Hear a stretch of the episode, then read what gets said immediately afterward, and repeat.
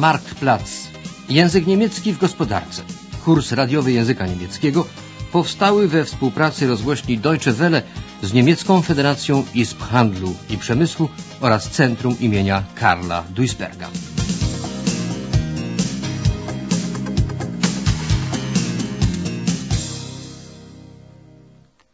Lekcja siódma. Finansowanie handlu zagranicznego.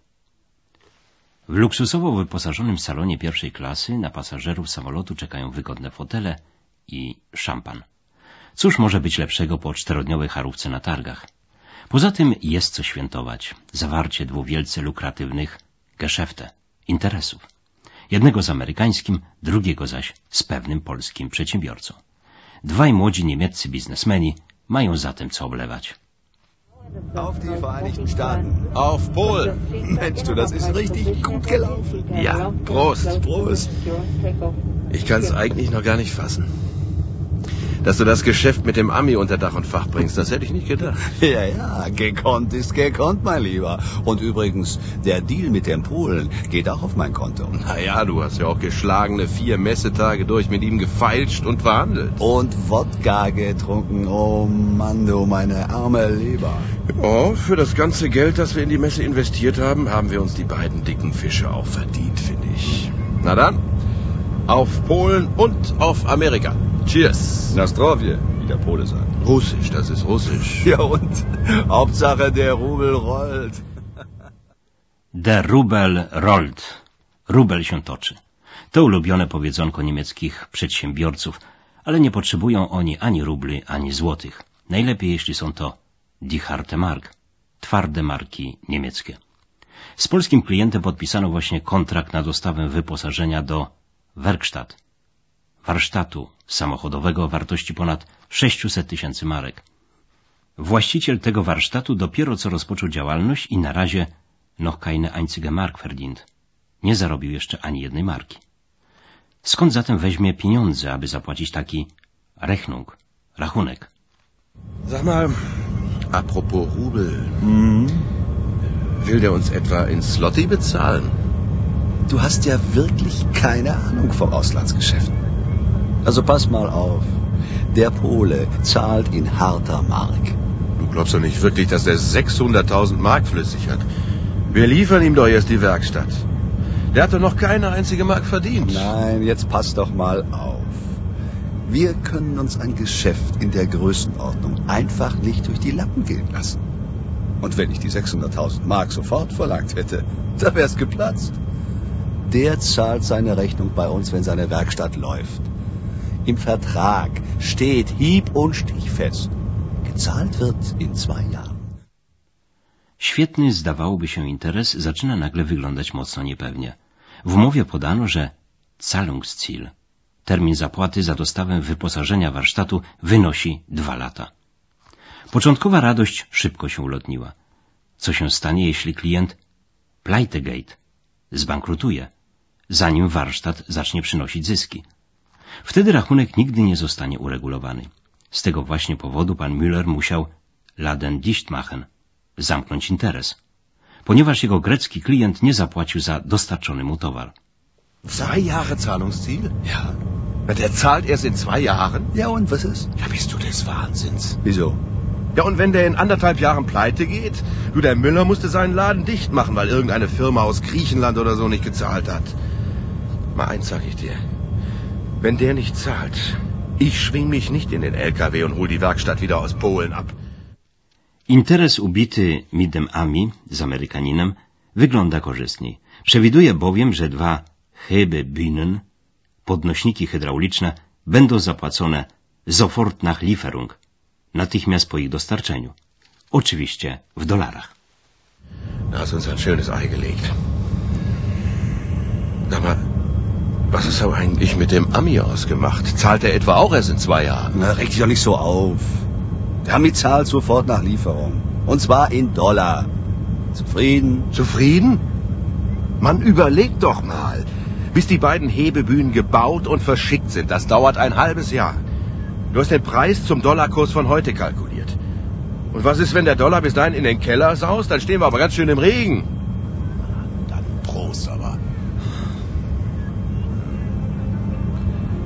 Irgendwie ist da was dran, du hast recht. Ich glaube, mir schmeckt der Sekt nicht mehr. Zanim jednak oba podnośniki zostaną gebaut und verschickt, zbudowane i wysłane do odbiorcy, minie pół roku. Ich cena została ustalona w oparciu o bieżący kurs dolara. Co jednak będzie, jeśli dolar kurs in den Keller zaust, kurs dolara spadnie do minimalnego poziomu? Obaj młodzi biznesmeni zaczynają powoli pojmować, że interesy z zagranicznymi partnerami nie zostały przygotowane należycie. Każdy klient stwarza określone ryzyko, mówi specjalista od handlu zagranicznego Viktor Fucht. Przed podpisaniem umowy na dużą skalę należy dokładnie sich informieren, poinformować się, czy der Kunde zahlungsfähig ist. Klient jest wypłacalny. Ryzyko kryjące się w dostawie towaru zależy natomiast od tego, w oparciu o jaką walutę ubito interes. Poza tym w interesach zawsze mamy do czynienia z bezpiecznymi i mniej bezpiecznymi krajami. Es gibt natürlich erstmal das Risiko des Kunden. Generell ist das also ein Kunde, dem man vertrauen kann. Wenn es ein Anfänger ist, dann kennt er diesen Kunden ja in der Regel nicht und äh, da ist man gut beraten, wenn es ein größeres Geschäft ist, dass man sich über den Kunden erstmal informiert, ist der zahlungsfähig oder nicht. Das zweite Risiko taucht dann auf, wenn, was sehr häufig passiert, der Kunde nicht genug Geld hat oder wenn er das Geld nicht gleich hat, sondern also bestimmte Zahlungsfristen eingeräumt werden müssen. Da gibt es dann das Transferrisiko nachher, je nachdem, um welcher Währungsbasis das Geschäft abgewickelt wird. Und dann gibt es drittens Länderrisiken an sich. Das heißt, äh, da gibt es ja Einteilungen, welche Länder als weniger riskant gelten, welche als besonders riskant gelten. Es gibt politisches Risiko, es gibt Transportrisiken, es gibt unendlich viele Risiken. O tych ryzykach nasi dwaj młodzi biznesmeni jakoś wcześniej nie pomyśleli. Umowa została podpisana i jasne jest, że wyposażenie do warsztatu samochodowego trzeba będzie dostarczyć w terminie. Co jednak z zapłatą za nie? Może bank będzie mógł tu coś poradzić. Potrzebny jest doradca. Ja, das sind sie also, die traurigen Fakten über unsere Exportdeals. Wenn ich gewusst hätte, was das für einen Ärger gibt, dann hätte ich die Finger davon gelassen. Nun mal langsam, meine Herren. Immerhin sind Sie ja nicht die einzigen Unternehmer, die ihr Geld mit dem Ausland verdienen. Und was Sie mir da eben geschildert haben, hört sich gar nicht so schlecht an. Da gibt es schon Mittel und Wege, dass Sie an Ihr Geld kommen. Meinen Sie wirklich? Ja, sicher. Aber was passiert denn, wenn unser polnischer Kunde tatsächlich nicht zahlt? Hm. Ja, ich verstehe Sie. Das Risiko, dass Ihr Abnehmer nicht zahlt, dürfen wir nicht einfach ignorieren. Aber gegen sowas kann man sich ja versichern. Wie? Ja? Eine Versicherung gegen faule Exportkunden? Wer macht denn sowas? Istnieje zatem Versicherung, ubezpieczenie, od ryzyka w interesach, jeśli Abnehmer, odbiorca, z jakichś powodów nicht zahlt, nie płaci. Towarzystwo Ubezpieczenia Kredytów Hermes w Hamburgu przejmuje na zlecenie rządu federalnego ubezpieczenie transakcji eksportowych. W 1995 roku wypłaciło ono przykładowo prawie 4 miliardy marek przedsiębiorcom, którzy ponieśli straty wskutek niezapłacenia rachunków przez klientów z zagranicy. Hermes poręcza około 5% wszystkich transakcji eksportowych. Beschränkungen, ograniczenia, istnieją w handlu mit hochriskanten Länder, z krajami zaliczanymi do grupy wysokiego ryzyka, jak Kuba oraz krajami, w których toczy się Bürgerkrieg, wojna domowa. Mówi o tym Ulrich Benz, ekspert w zakresie handlu zagranicznego w Deutsche Bank. Hermes deckt grundsätzlich deutsche Exporte, aber es gibt natürlich Grenzen. Es gibt, Hermes nimmt nicht jedes Länderrisiko zum Beispiel in Deckung, um ein aktuelles Beispiel zu geben. Sie können zum Beispiel keine Geschäfte in Deckung nehmen lassen mit Kuba. Geschäfte, die politisch hochriskant sind, Geschäfte, in denen Bürgerkrieg herrscht. Da gibt es also entweder Ausschlüsse oder Beschränkungen. Państwo popiera eksport, tym bardziej, że ma on dla gospodarki niemieckiej żywotne znaczenie. Tylko w roku 1995 niemieckie przedsiębiorstwa sprzedały za granicą towary i usługi na łączną sumę ponad 720 miliardów marek. Dla obu naszych młodych przedsiębiorców, stawiających na tym polu dopiero pierwsze kroki, sprzedanie do Polski wyposażenia warsztatu samochodowego za 600 tysięcy marek oznacza duży interes. Dlatego też ubezpieczyli oni tę transakcję w Hermesie, co kosztowało ich 15 tysięcy marek. Wyposażenie zostało zatem sprzedane odbiorcy. Najpierw jednak musi ono zostać wyprodukowane, na co trzeba einen Kredit aufnehmen, zaciągnąć kredyt. Tylko gdzie? W banku, z którego usług nasi biznesmeni korzystają na co dzień? Die Kreditlinie ist ausgeschöpft. Linia kredytowa jest wyczerpana. So weit, so gut. Bleibt nur noch die Frage, ob wir die 600.000 Mark für das Geschäft mit den Polen zwei Jahre lang vorschießen können. Die müssen wir ja selber als Kredit aufnehmen. Sind das überhaupt noch drin? Unsere Kreditlinie ist ja schon ziemlich ausgeschöpft. Tja, da haben Sie leider recht. Ein Darlehen in dieser Höhe können wir Ihnen nicht einräumen. Das heißt aber nicht, dass Ihr Geschäft nun scheitern muss. In Ihrem Fall würde ich da eher an einen AKA-Kredit denken. AKA-Kredit? Was sind das nun wieder?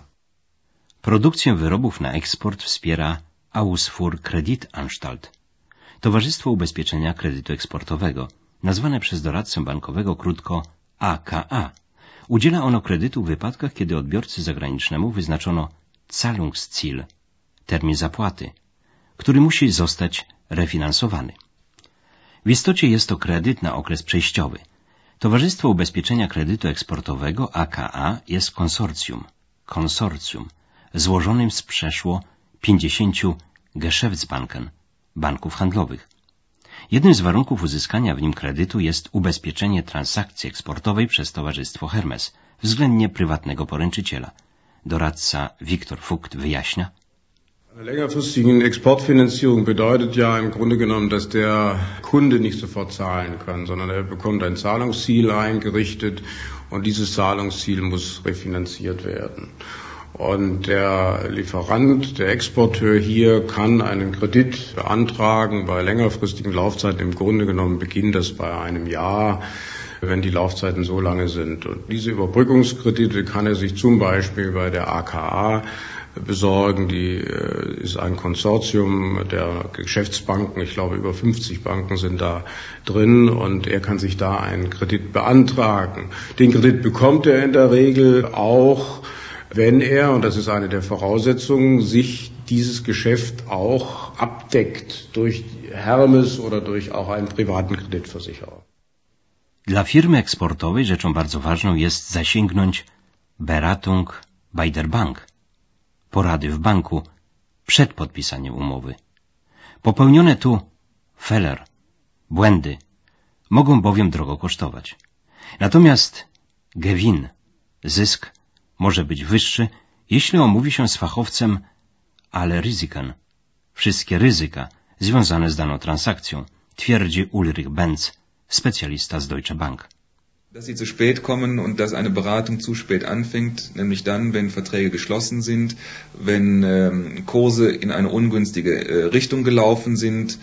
Und äh, dann wird es oftmals nur sehr schwer möglich, diese Fehler, die bei Beginn oder bei den Vertragsverhandlungen gemacht worden sind, im Nachhinein da, ähm, sie können nur noch auf Kosten der irgendwann einmal äh, kalkulierten Gewinnmarge korrigiert werden. Das heißt, der Exporteur erzielt am Ende nicht den Gewinn, den er vielleicht hätte haben können, wenn er zu Beginn alle Risiken mit einer Bank besprochen hätte.